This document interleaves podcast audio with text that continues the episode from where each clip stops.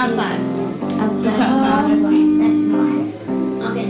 It's two count songs now. What do we do? I'm going Okay, to teach you how to be calm and relax. First, lie down or sit up and close your eyes. Then, memorize all the fun stuff you've done today and learned today.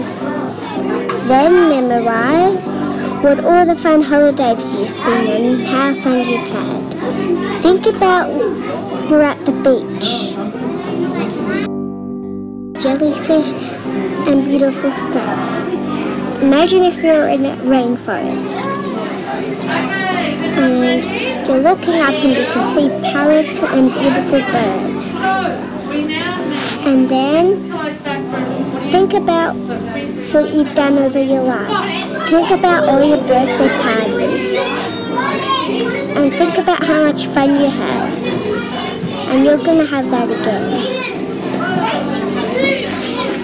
Think about how much fun you've had doing beautiful stuff at school.